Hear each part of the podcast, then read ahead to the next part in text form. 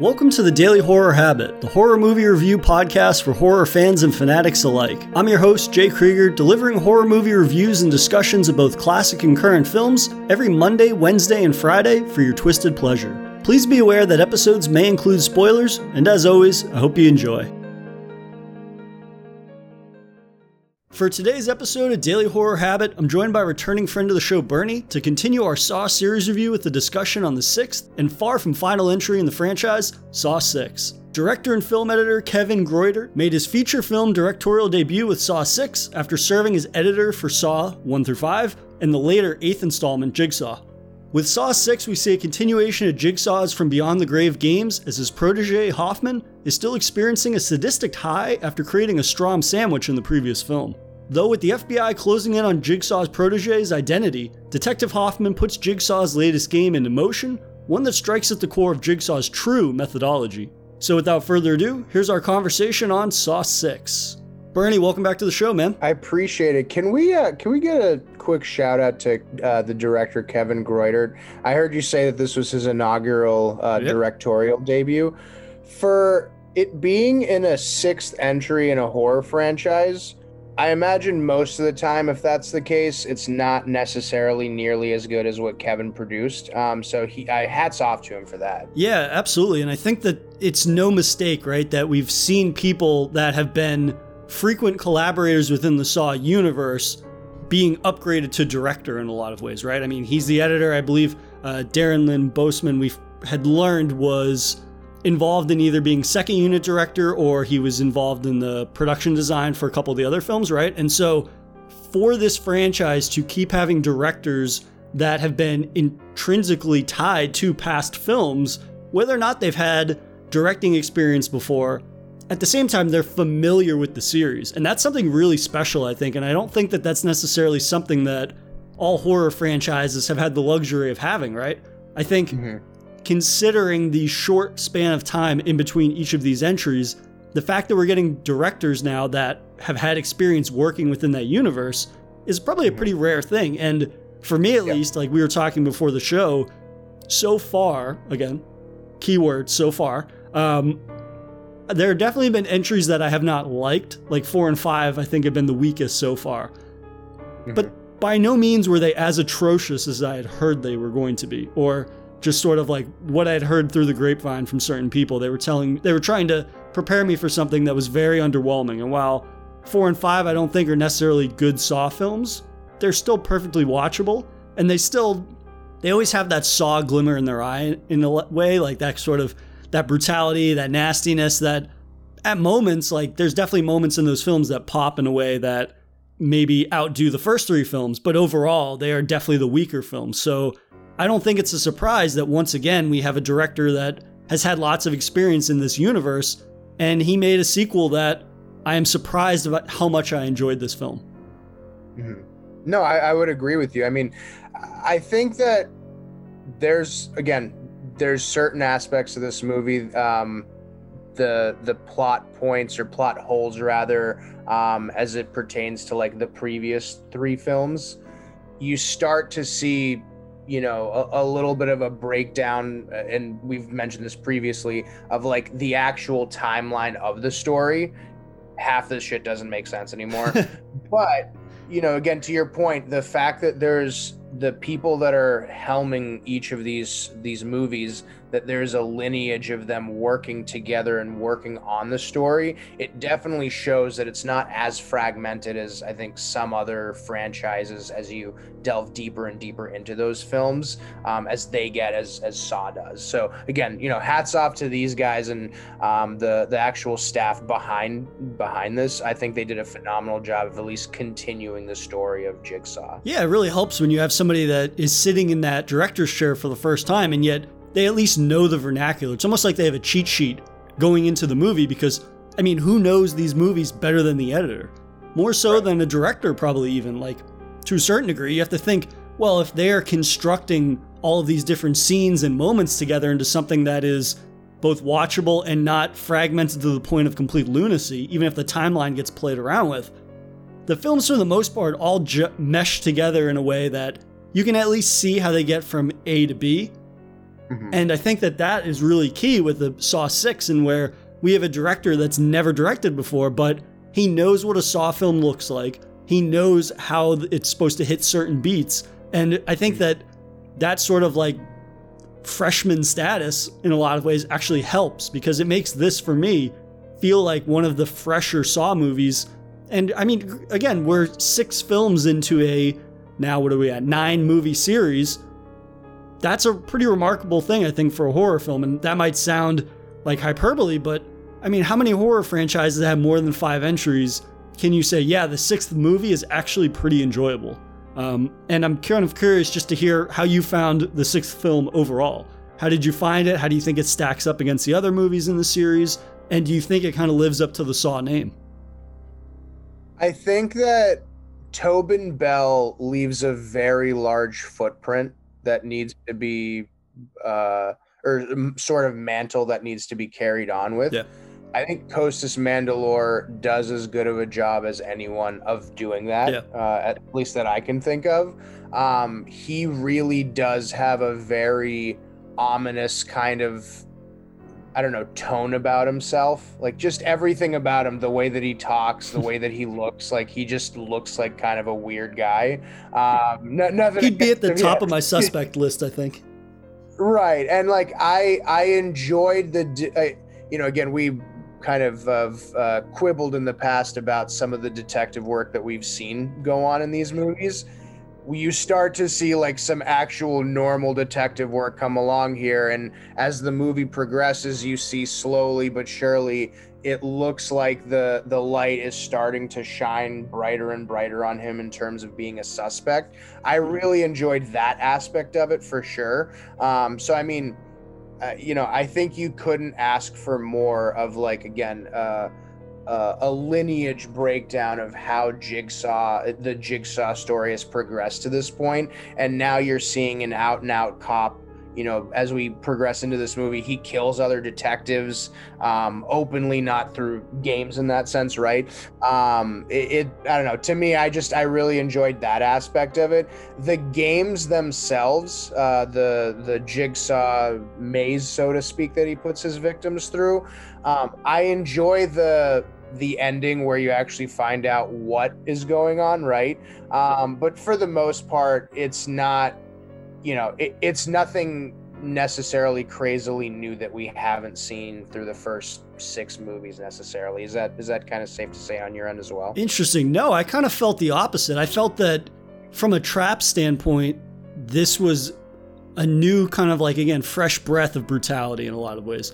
I thought that the traps were much more creative, but also, and this is an element of the film that I think is really strong in that it's tied into the morality that's tied into the narrative in a way that I feel like has not been prevalent in the last few sequels. I think that this film does a really good job of presenting an overall uh, morality. Obviously, they all have kind of dealt with that to varying degrees, but it felt like the morality element was fragmented between each of the traps. Like it changes throughout. Whereas with this, the story really centers around this health insurance agent uh, William, who's played by Peter Outerbridge, and it's all based on like him being this scumbag health insurance agent who basically has created a formula where statistically he ends up voiding people's health insurance where based on like the probability of them living kind of thing. And so Jigsaw, of course, is morally outraged at this because, oh, well, what about the human spirit's will to live or something like that? And so he takes outrage at that, and that kind of goes against Jigsaw's philosophy with this new kind of like fucked up uh, serial killer mentor mentoree program that he's uh, developed over the course of the films. But um, I think ultimately this film does a really good job of tying in that central morality into each of the traps, and it feels like I guess uh, Saw Four, I believe, did something similar when we had the uh, detective rig. Right, it was everybody that was involved in the traps, more or less was related to some people that he was investigating because he was a cop.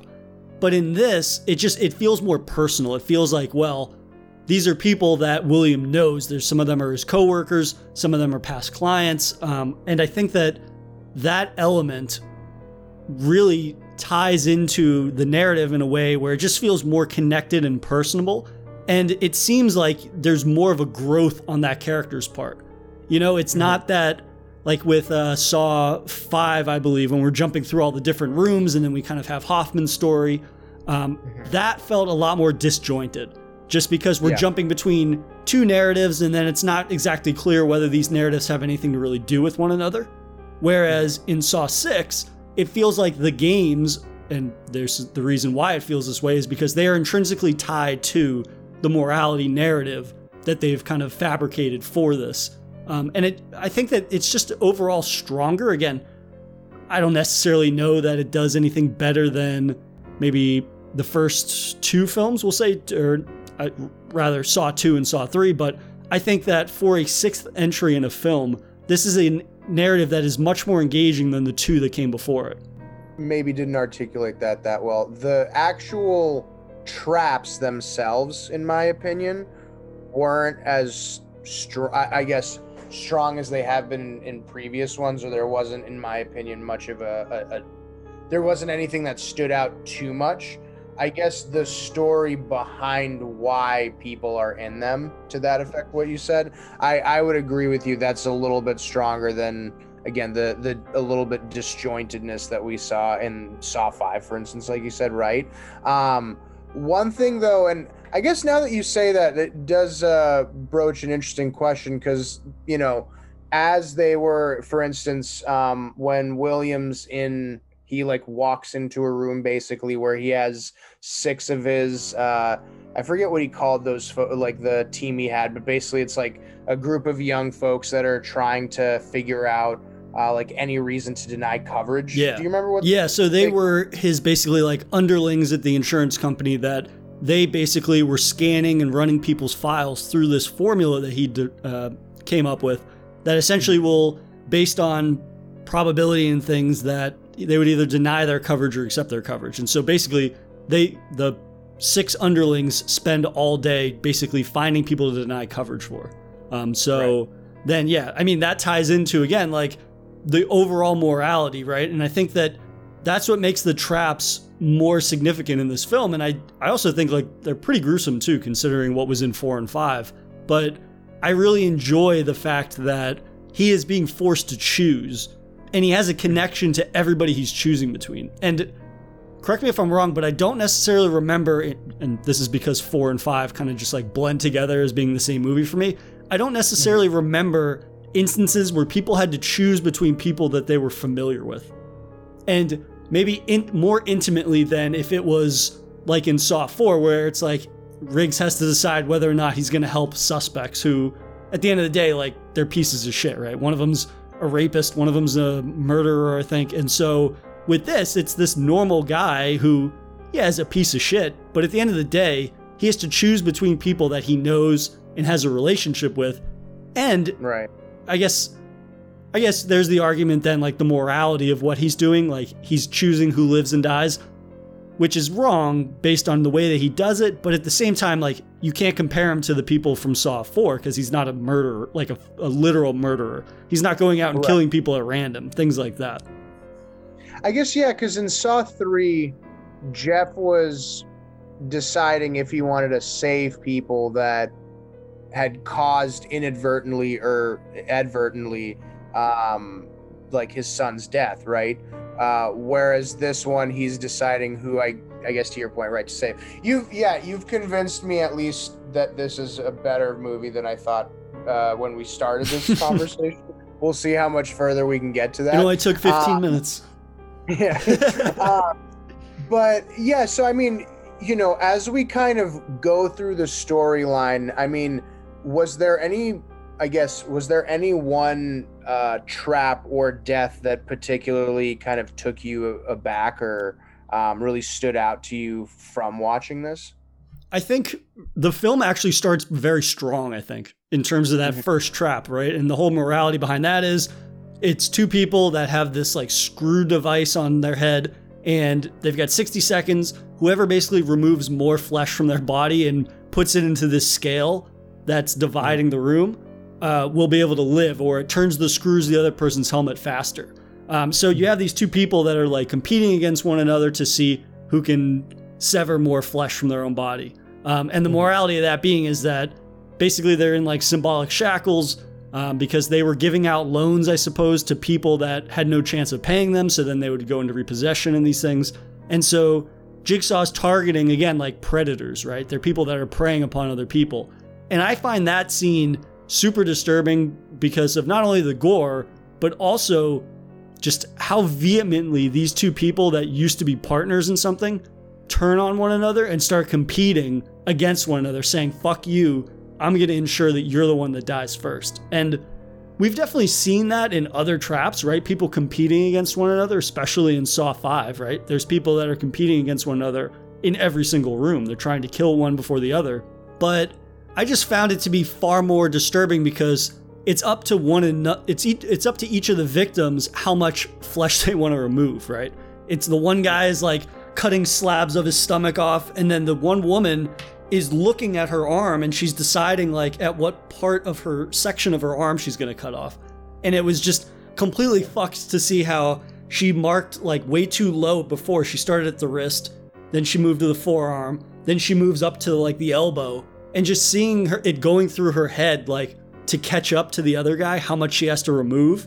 And then she also like uses a, a hunting knife when there's like a butcher's knife right next to her. And it's just like so painfully agonizing to watch her like use this little knife. And then she's like oh shit i've got a butcher's knife. I could use that. Like it there's levels to a scene that on paper might not necessarily seem like it's a standout from the other traps in other films but in this i just found it to be such a disturbing and graphic opening for a film that it really kind of sets the tone for the movie in a way that it it didn't make me anticipate the there's such a strong like morality that they're going to tackle in this one given how the morality i feel like was very sort of just elementary in uh, the previous two films.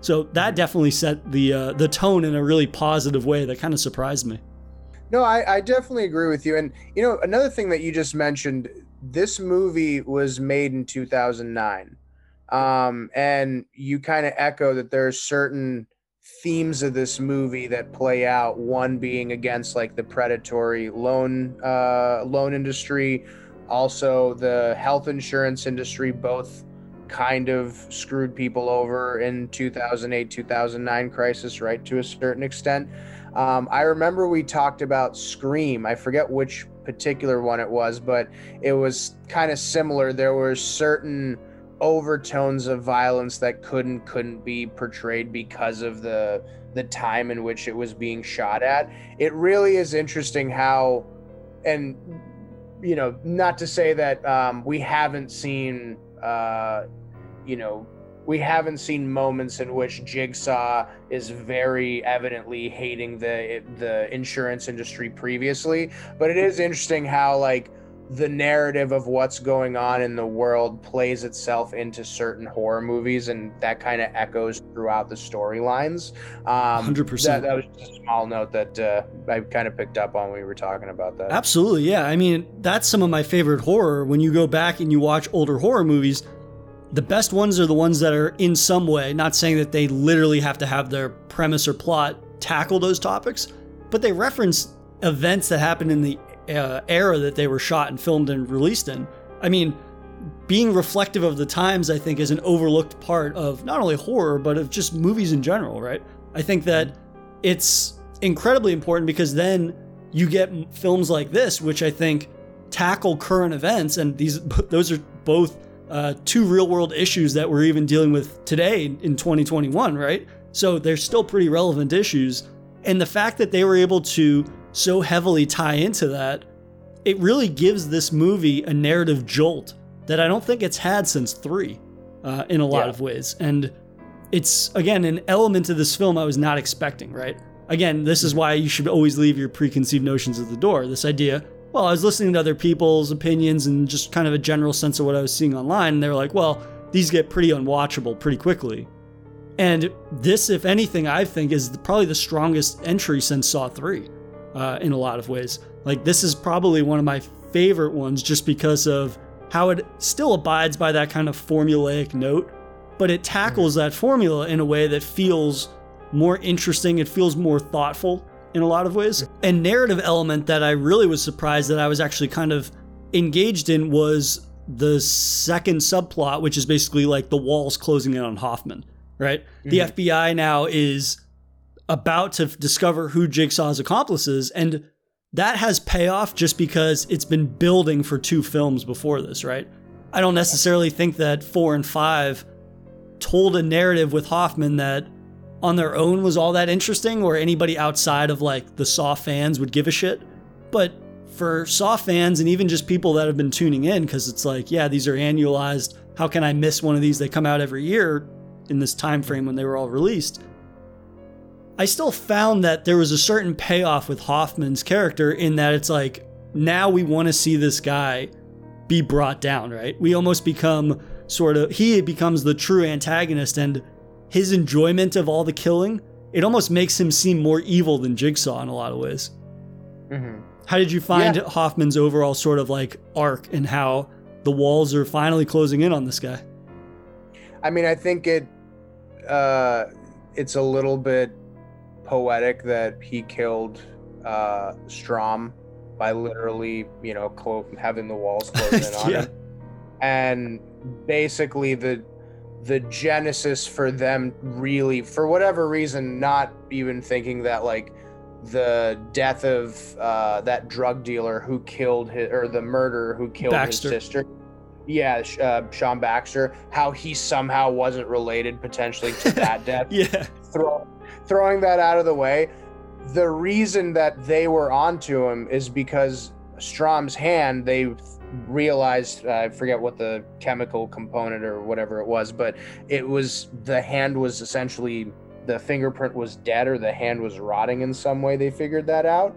Um, and it's because he pulled that off afterwards and then subsequently placed it, uh, you know, placed the evidence that way. I enjoyed that aspect of it. I also really, really enjoyed um, more so than I thought I would, honestly, um, or remember uh, remember thinking this way. But the female detective that comes back, I think it was Detective Perez, yep. if I'm not mistaken, mm-hmm. right? Um, you see that in theory she dies in the fifth movie, but they only acknowledge it in one brief scene, which, as we learn in Saw 4, uh, or maybe early Saw 5 or late Saw 4, uh, when one of the police officers gets hit by a bow and arrow and literally like sh- they die and doesn't even like really like acknowledge that that happened right i wasn't necessarily too shocked that they didn't give her like character much of a send off since she wasn't really valuable.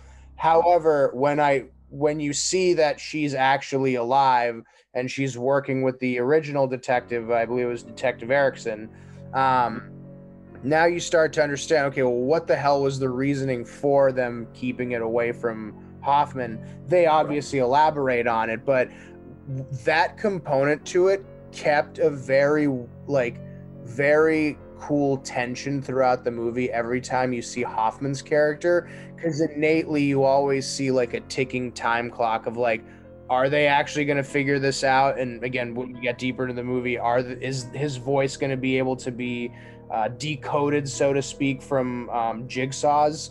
Uh, so I, I, just enjoyed that aspect that it the tables had kind of turned. It's not always just on the victims anymore. That tension is now growing on the the main evil character essentially in this. Yeah, and I think that that I love this uh, angle that they take with his character and how the walls close in, right? Because basically we see in periodic flashbacks with like Amanda and Jigsaw and Hoffman we see that he has a big head about him, right? And he always keeps saying things to the effect of like, I don't need my own game. I don't need to be tried or challenged or anything. I've got this. I'm going to be the next jigsaw.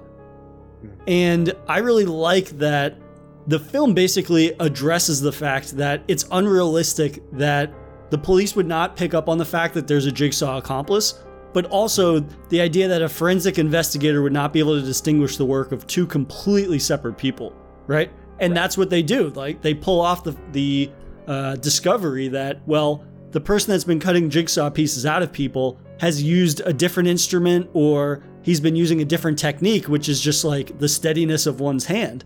And yeah, the serrated knife and uh, the scalpel, I think it was. Yeah, which I thought was hilarious because like Detective Hoffman is now supposed to be this esteemed detective, and he's like, "You can tell the difference between two different types of knives," and it was like, "What is it like? How have you gotten through the ranks and you don't know that?" But I think that that's one of those things that, again, I don't know how much anybody that hasn't been super invested in the Saw movies is going to care about any of these things. But yeah. it felt like a very self aware narrative uh, twist for them to take, or rather, just avenue for them to take that addresses the reality that, yeah, of course, Hoffman's going to get found out at some point. Granted, mm-hmm. we don't know how he's going to react to being found out, and we will talk about that in a minute, but it's more about the fact that the film at least starts to realize that, yeah, there's some pretty ridiculous elements to this. And I liked how they actually took that ridiculousness, they addressed it, and then they made it play out in a way that actually works for this type of story. You know, they kind of address the ridiculousness of it and it's made viable rather than, and to a certain extent, it's kind of like laughing at itself, I think, because you have that crazy line where he's just like, you can tell the difference between that. And it's one of those things where it's like, now it feels like the director is laughing with the audience and we're laughing with them rather than at them. Um, yeah. Granted, that doesn't stop the movie from having plenty of ridiculous moments and plenty of bad dialogue uh, bits, but at the same time, it just feels more self aware. And I think when you're the sixth film in a franchise, you have to be self aware. Even if it doesn't necessarily work every time, you still can't present as if this is the first instance or this like ludicrous logic is going to continue for the entire course of the film. In terms of like where Hoffman's uh, where the walls close in on him, right? We kind of have that big reveal where they decode one of the jigsaw tapes and they find out the FBI director and Perez find out, oh, for certain that's him.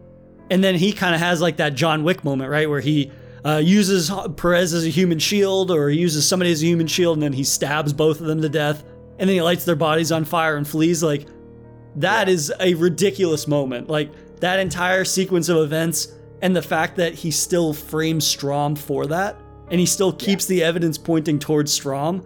like that was such a ludicrous follow up to a moment that was so self aware that then they give this like bloated 40 something year old guy this John Wick moment, which is just like completely ridiculous. But for this film to carry on that sort of like ridiculousness, I, I felt it kind of worked. I mean, I would agree with you. I think, again, it's in it's interesting how one of the tensest scenes in my opinion in the Saw franchise wasn't about somebody trying to escape uh like his you know one of his mazes or anything like that it's literally three detectives and um uh what is it md or i've my uh law and order svu terminology failing me here. Uh, but but uh, uh, who the the mortuary, the tech, whoever the the tech. There we go. There we go. Um, yeah, that whole scene was. It, it had its very good moments, and also to your point, like the John Wick moment was a little crazy. I I'm forgetting. It's on the tip of my tongue. What was basically it decoded his voice right as he was saying something like I know you have a lot to fear or something like that. And then he sliced Detective Erickson's neck.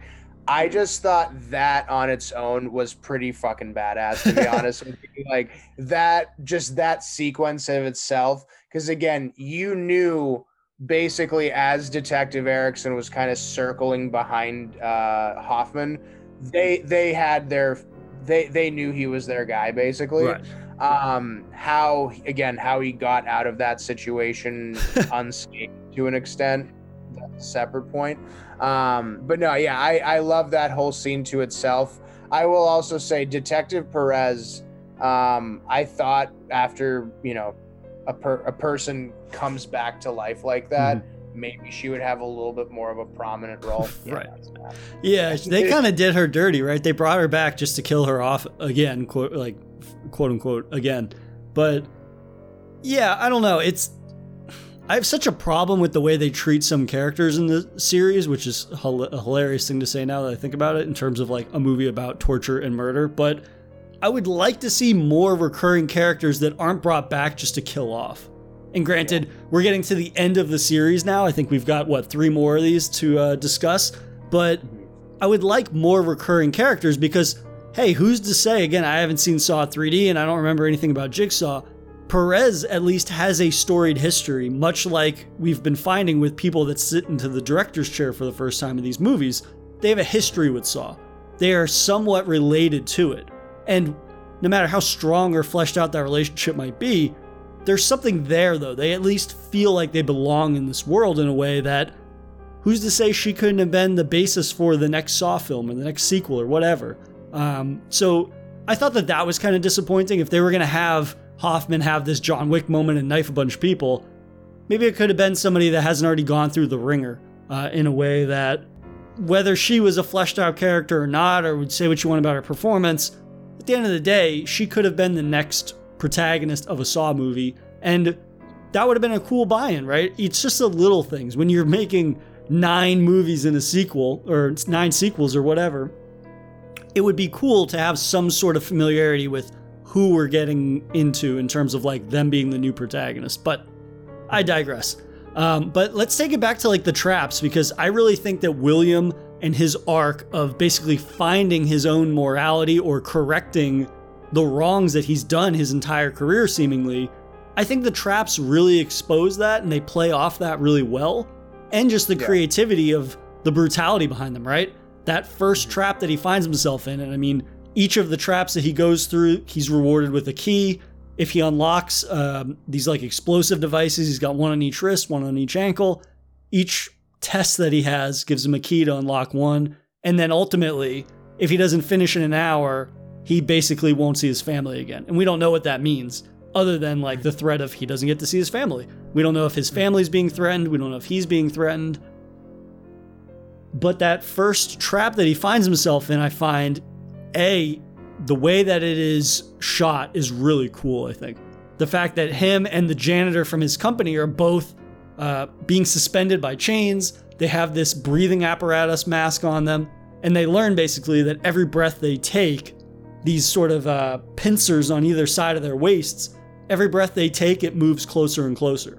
So basically, it, it's almost like your body ends up betraying you because the closer the pincers get, the more you're going to hyperventilate, right? And the more right. they're going to speed shut. And it would have been one thing just to leave it at that, right? See who can breathe the least amount, hold your breath. But I love that the morality plays into it that the person that he's competing against is the janitor from his company and he's told, oh, the janitor of his company has a history of like high blood pressure, or heart disease, or something, and yet he chooses to smoke. So he's a smoker. So, by William's own formula that he has uh, created, he should deny this guy coverage essentially. So, it kind of speaks to the morality like, well, if this guy has decided to take his life for granted with smoking when he knows it's bad for him and he's at a propensity for uh, heart disease and things like that, does he deserve to live? And I think that it's really interesting because it's the first trap where neither one has control over the other situation. They only have control over themselves. So, yeah. William has to decide is he going to hold his breath when he knows the guy across from him can't hold his breath as well because he's got smoker lungs? Whereas the film opens with these two people that have each other's fate in their own hands, essentially oh, well, I'm going to cut off more digits or limbs so that way you die. Whereas these two, they're only in control of their own bodily functions. Yeah, no, I mean, it, I think one, seeing it actually play out, you yourself, again, like I think everybody does when they watch horror movies, you put yourself into that perspective of what it's like, A, being that guy that's in that smoker's body and you're trying not to hyperventilate, but also be being in Williams' position and having that choice of do you just have it go by quickly or is there a way that you can somehow make a decision to save both of you in this case, right? And that's all going through in whatever the 60 seconds that that uh, game goes on for. Um, I thought again, just the sound of his like insides getting crushed by that and seeing Williams' response to it. Yeah, Williams a piece of shit, but he's still a human being to some extent. So I don't know. I thought that was it, it, was it was very interesting seeing him go through that dichotomy. Yeah, and I really like that. This feels like something we haven't seen in any other Saw movies. I think with four and five, there's definitely glimmers of other traps that we saw in one through three kind of like repackaged, repurposed. in a way where you could say, well, they're not carbon copies, but at the same time, there's definitely familiar elements to some of the games that we've seen. And this felt genuinely fresh and new, whereas I don't know that anything in four or five was nearly as creative as this or nearly as just disturbing in general. Um, and whether that be narratively speaking or just from a graphic uh, standpoint, right? The idea that they're going to get crushed to death, and the only thing that can save them is their ability to hold their breath. It's one of those things that I think kind of just shows that you need uh, fresh blood essentially to come in and be at the helm of these things. If anything, I mean, not to take shots at like Darren Lynn Bousman, but at the same time, I would much rather see a new director come in every single time that yeah. is able to bring something new and original. But at the same time, though, I don't know if you can do that with a franchise like this if they have not been tied to each of the films in a certain way, or at least a couple of the films, right? Um, so that's one thing. But I think also, even in the follow up trap, which is like the walk the plank one, right? Two of his coworkers ha- are on a ledge basically, and they've got these barbed wire nooses on, and every sing and uh, William has to hold the chains basically, which keep them uh, keep them upright. And then he has right. to choose between oh this older woman who has a family who will miss her, or this young guy who has no family, and if he dies, nobody will care. It's one of those things where it's again, it's a simple trap in the long run, but it plays off of the morality of the film in a way that it really kind of like uplifts a relatively tame trap by being given that moral significance and it ties into the topic that the film's tackling. So I think that again, like I've talked a lot about how the morality of this film I think stands out more than the other ones. But when you have that strong narrative drive, it just kind of lifts up the elements of the film that otherwise might be kind of like forgettable. Yeah, no, I, I would agree. And again, you see that not only is his logic faulty uh, to the extent of like how he's denying coverage or granting coverage for folks in his uh, uh, insurance company, but also now you're seeing, you know, he's making, like you said, the decision to save the elderly woman rather than the the young kid who has a lot more life to live and he's healthier.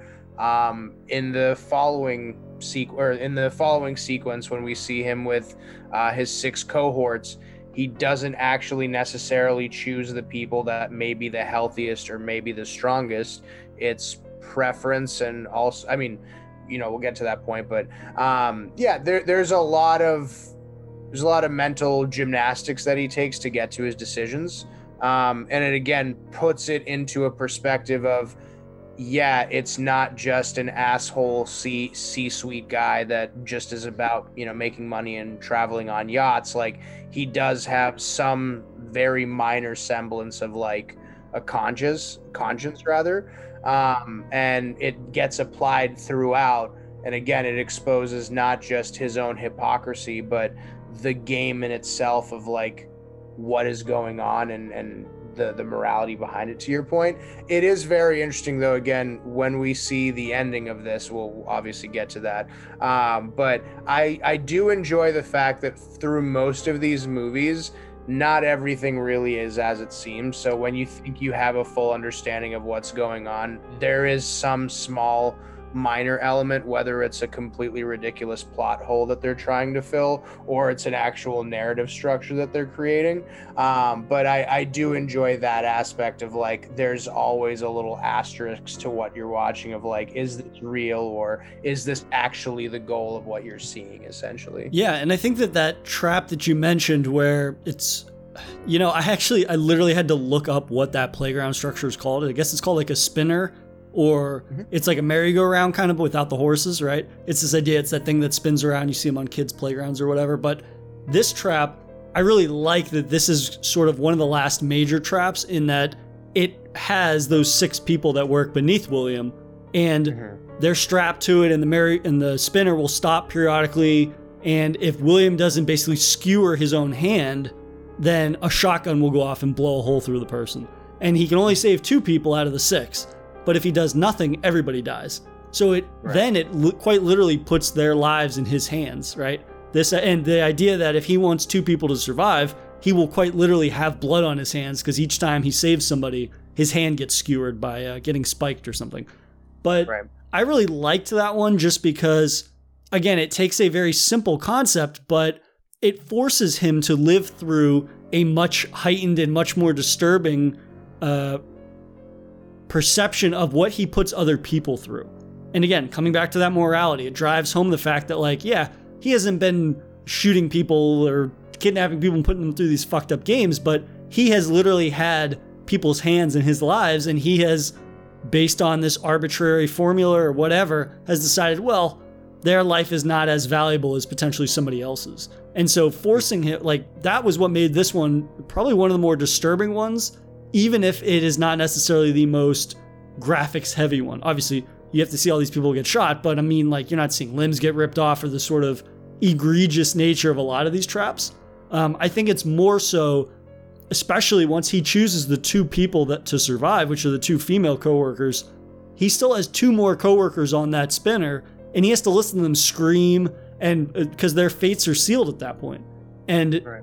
that is a much more disturbing moment than I think anything else that's in the movie, just because he's finally forced to see the ramifications of his decisions.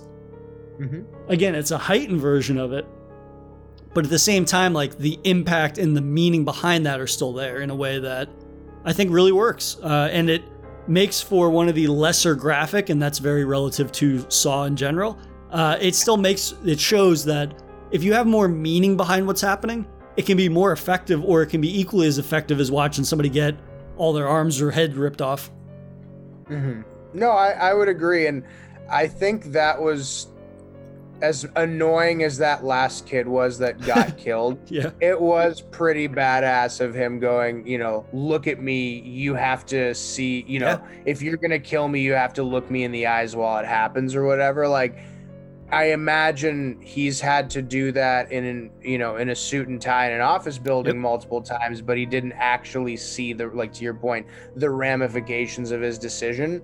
Um, so, you know, the weight of him doing that to one person, I imagine again for whatever little amount of conscience that he has, uh, it probably started thinking of like how many times have I actually done this? And again, as we get to the ending of it, um, karma does find a, a beautiful way of, of coming around and boomeranging here. Yeah. But um, yeah, we, we won't jump ahead too fast. Here. Well, yeah, I think that that's a great point because, right, there's a flashback early on where we see William in an office and he's denying this guy coverage that he needs to survive.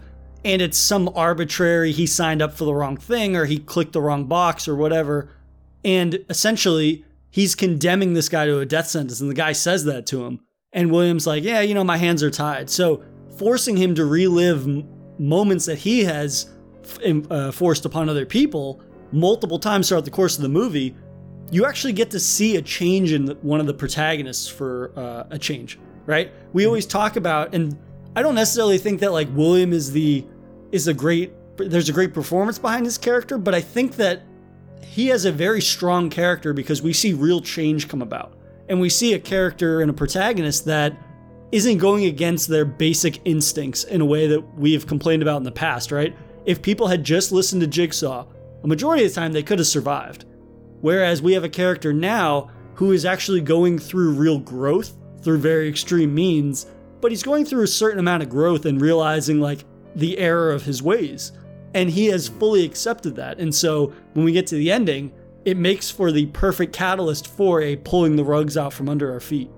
So yeah, I think that that trap kind of just does a good job of further facilitating the sort of morality angle. But uh, we should definitely mention some of the like the twists in this movie because I felt that this one had a lot more relative twists to both the narrative, but also in terms of just like feeding our interest in like what's been happening behind the scenes in past films. And that's an element that I don't necessarily know that people that haven't been invested in these movies will care about, but I think that I appreciate them, and I'm sure you do too, in terms of, hey man, we're six films in and we're still learning about the world of Saw. We're learning about what facilitated certain events that happened previously.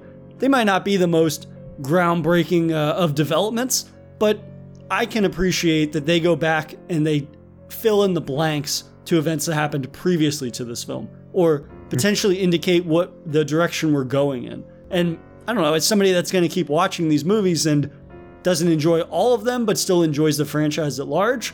I can appreciate those things. So I think that one of the biggest narrative developments was this idea that Jill, essentially John's ex wife, has been working mm-hmm. with Hoffman.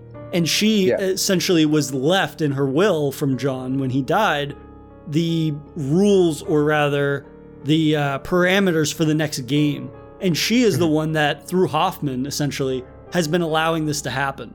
Um, and. I think that that's one of those things that they fill the blanks in with in a couple of flashbacks, right? This idea John convinces her that, hey, my methodology works, which we're going to mention again, like the ridiculous nature that these movies go in. The idea that John, that Jigsaw is able to convince a doctor the only way you can re- rehabilitate people is to have them survive a game, this uh, being faced with their own life and things like that, which is lunacy.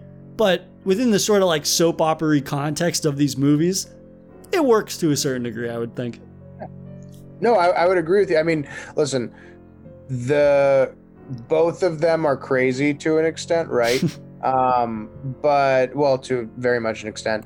Um, but I think a large part of the the lunacy that we see is derived from the fact that how they lost their son, right? Um, so even as disgusted as we can be about their the the solution that they took from that or the the lesson that they learned from that loss um i don't think I, I think everyone can understand grief and can empathize with that so even though it's such a gnarly uh it, it's such a gnarly twist mm-hmm. It doesn't come off as something that's unplausible within right? the context of the world yeah right so like that again to your point of like there are certain things that are ridiculous just in, inherently in the Saw universe, but I do like schematically how they keep throwing out these things that although narratively to an extent and storyline timeline wise it might not necessarily make sense the the character context does actually prove possible for some of these things to happen. So yeah, I would agree with you. The the things that we see, to, particularly in that case, the ending scene. I, I don't want to jump too too much ahead here, but um, like how we see that go down. Mm-hmm. Um, there's just a lot of things that that happen in this movie that give credit to again both the writing and directors um, for for actually you know creating this in the way that they did. Yeah, and I think I even can appreciate smaller moments that don't necessarily have a massive impact on things, but it does still flesh out the world of Saw more and the the lore of Saw, which is like yeah. Amanda is actually responsible for uh, John Kramer, Jigsaw, and Jill losing their child. We learn that she was essentially uh, Cecil's like girlfriend, I guess, or sort of they were an item of heroin. some sort. Yeah, heroin buddies. But in the direct, now I'm not sure if it was in your version because I watched the director's cut uh, on Blu-ray. I don't know if the version that's streaming is the same, but there's an added scene where she is telling Cecil like, "Yeah, you should rob them. You should rob them," and then she like starts groping him basically to like further spur him on. Um, it was one of those things where it just kind of shows that little moment shows that she oh no she literally had a hand in forcing him or not forcing rather in convincing Cecil that he should go do this act which then results in the death of Jigsaw's child and Jill's child um, and just tying her into the whole thing it provides a certain amount of legitimacy to why she kills Lynn in Saw 3 right because mm-hmm. then we learn that Hoffman learns about that Hoffman then uses that information to blackmailing Amanda into doing what he wants, which is killing Lynn, which then basically seals her own fate. Um, I definitely appreciated that more than I appreciated, um, or rather, more than it worked for me, um, the realization that uh, Jill is working with Hoffman. That I didn't really care about nearly as much as I thought it was interesting to see how Hoffman learning about Amanda's past and how basically Amanda would do anything to ensure that Jigsaw never learns that truth that she was involved. Mm-hmm. So I think narratively speaking, that is more significant. And it's a little detail, it's not a big part of the movie, it's probably a couple minutes at most, but little things like that I can really appreciate. And I think fans of Saw and fans that have been there from the beginning will appreciate moments like that just as much. No, very much so. And again, uh, there's there's enough in this movie to please both the people that are into you know as as we i think we should get a couple brownie points for eliminating the term torture porn yeah. out of our vocabulary for the past three three or so films. So we need to address the uh, the true twist of the film which is that this is not william's game. We assumed that william was the one who was playing a game. Obviously he had to go through these different tasks and kind of find a new uh, a new moral right but also his family was at stake, right? He's been wanting to see his family again, and we've been cutting in between a woman and a uh, teenager essentially that have been in this room and like the room that they're in. If he doesn't succeed, it will fill with acid, and then this also like a jigsaw tabloid person right. is also mm-hmm. in danger of being uh, sprayed with acid, basically. And we learn when he sees the family and the jigsaw reporter he runs to the reporter, and we're like, well, wait a sec, he doesn't care about his family? And then we learn that it's not his family. We learn that the family that's there is actually of the person who he denied coverage initially in that flashback earlier in the film, and that his life is now in their hands. Mm-hmm. Did you see that coming? No, I did not. No, I uh, I loved the fact that it keeps the way that the the cinematography is set up to where the flashes are immediate from one to another from william to the that family or from them talking back to william it's not typically going from them to um, to Hoffman or Jigsaw talking, you know what I mean? So it gives again, it com- continues to reinforce this idea that that's his family. But to your point, we actually never uh, we never have a flashback of him with his family. So even when that right. threat is imposed on him, we can't actually confirm that it is what we're seeing. Again, again reinforcing this narrative that we don't actually understand what we're seeing until the very end, essentially, if that.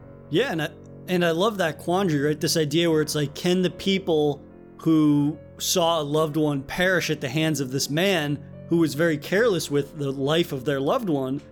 Are they able in and of themselves to find a new uh, find forgiveness mm-hmm. right? This idea are they able to forgive him?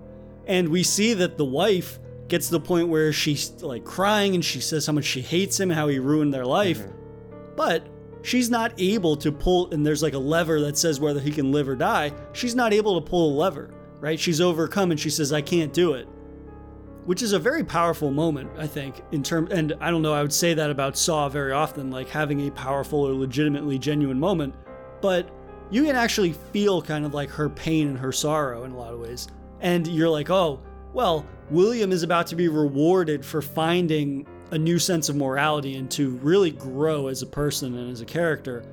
And then the camera pans to her son, who is filled with rage. And I don't know if that has something to do with being a young male, but as a as a uh, now older male, I can say like, yeah, you would fly off the handles and want revenge more than likely if you, the person that killed your father is in front of you. It might be hard to really see the growth that he has had if you yourself are a young person who hasn't had much growth yourself to begin with. Um, so then, of course, the rug being pulled out from under our feet is, is that after William has this growth, the kid pulls the die switch, and essentially this sort of it's like a bed frame of syringes yeah. falls from the ceiling and impales William. But then, uh, to add insult to injury, it's not just syringes, but they're syringes filled with acid that pump him full acid to the point where like he starts melting from the inside, and then he basically gets cut in half from the acid. Mm-hmm. Which I don't know how that would work, but it was very brutal and gruesome. And that was one of those moments that you're like, yeah, that's the mean spirited nature of this series and we've actually faulted previous films for being mean spirited to the degree where it's gleefully so. Right. But I found that Saw 6 it had a real payoff because we're so in, I felt invested in William to a certain degree, right? You're seeing for the first time this person that's not looking to fuck over the other victims. If anything, they are forced into this impossible situation and they're forced to grow. They're forced to make the hard choices and to see the error of their ways.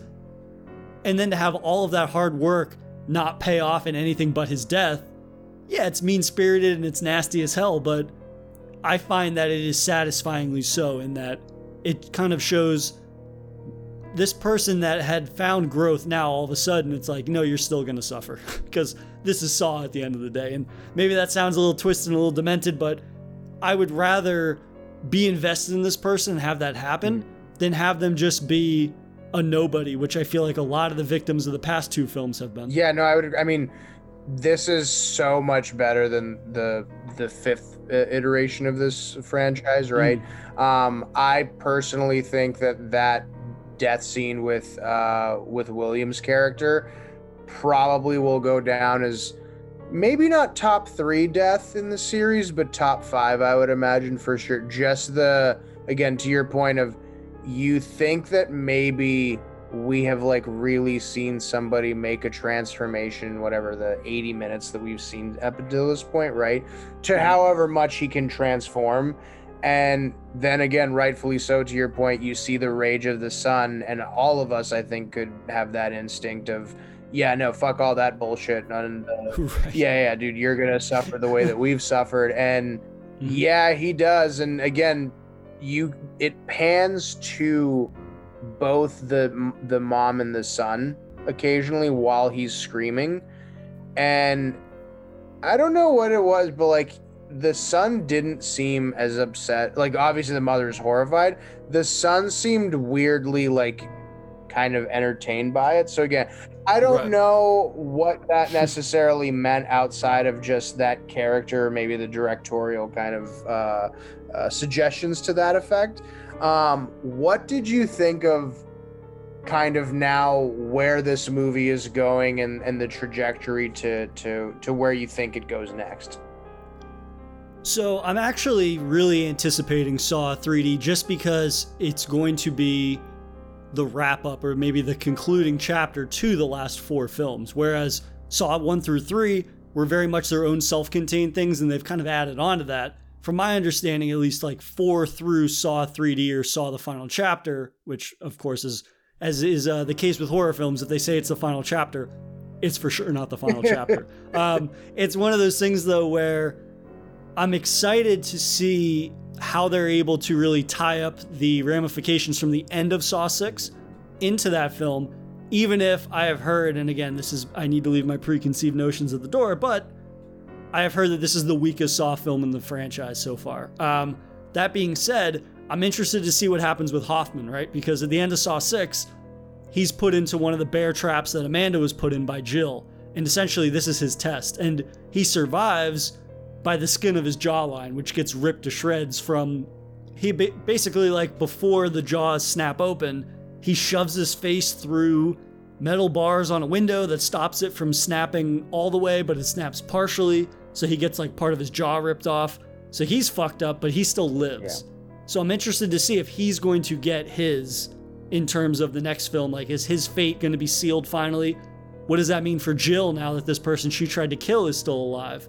Um, so those elements I'm interested to see, but at the same time, I'm worried about Saw 3D. I'm not going to lie. Uh, granted, Saw 6 was perceived to be a failure, critically speaking, in terms of well, critically end at the box office. I guess this was supposedly the worst performing Saw movie or the lowest grossing Saw film because it only only and that's in big air quotes it only made 68 million dollars only which is an insane thing to say when you're talking about movies but when you're comparing it to other sequels that had made at least 100 uh, yeah that this really kind of like pisses me off because this is so much better than Saw 4 and 5 Yeah. and I would go so as far to say is this is in my top 3 Saw movies I think.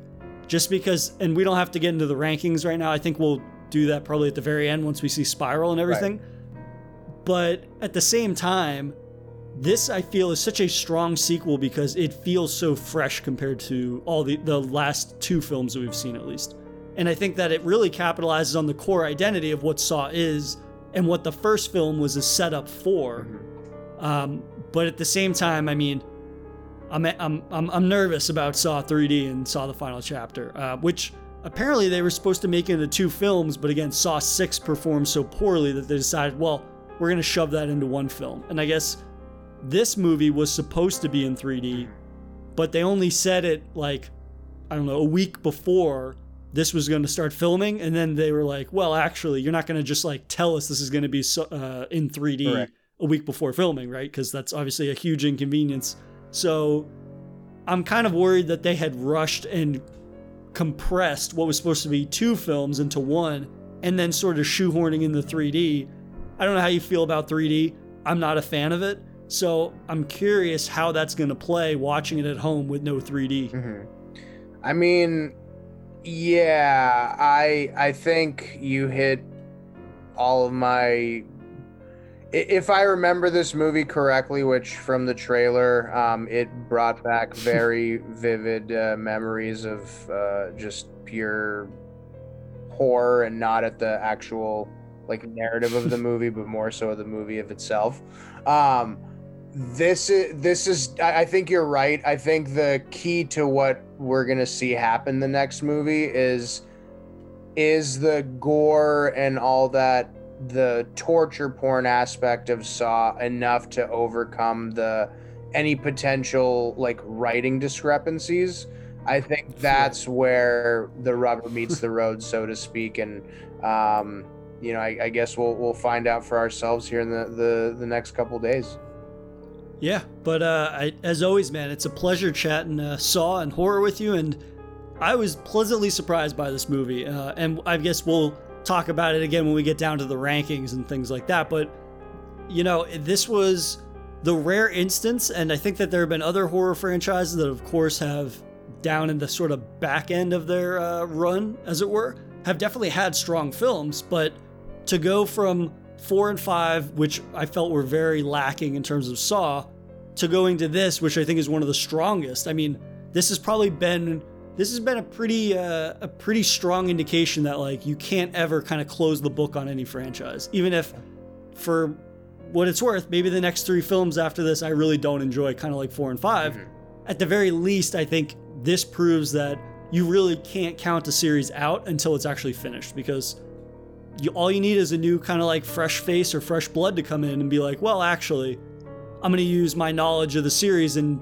implement something that is both enjoyable for fans of the franchise, but also people that are coming to this fresh. I mean, this is one of those films I feel like, yeah, you wouldn't get out, you wouldn't get much out of it other than like the backstory stuff if you hadn't been an avid fan of Saw.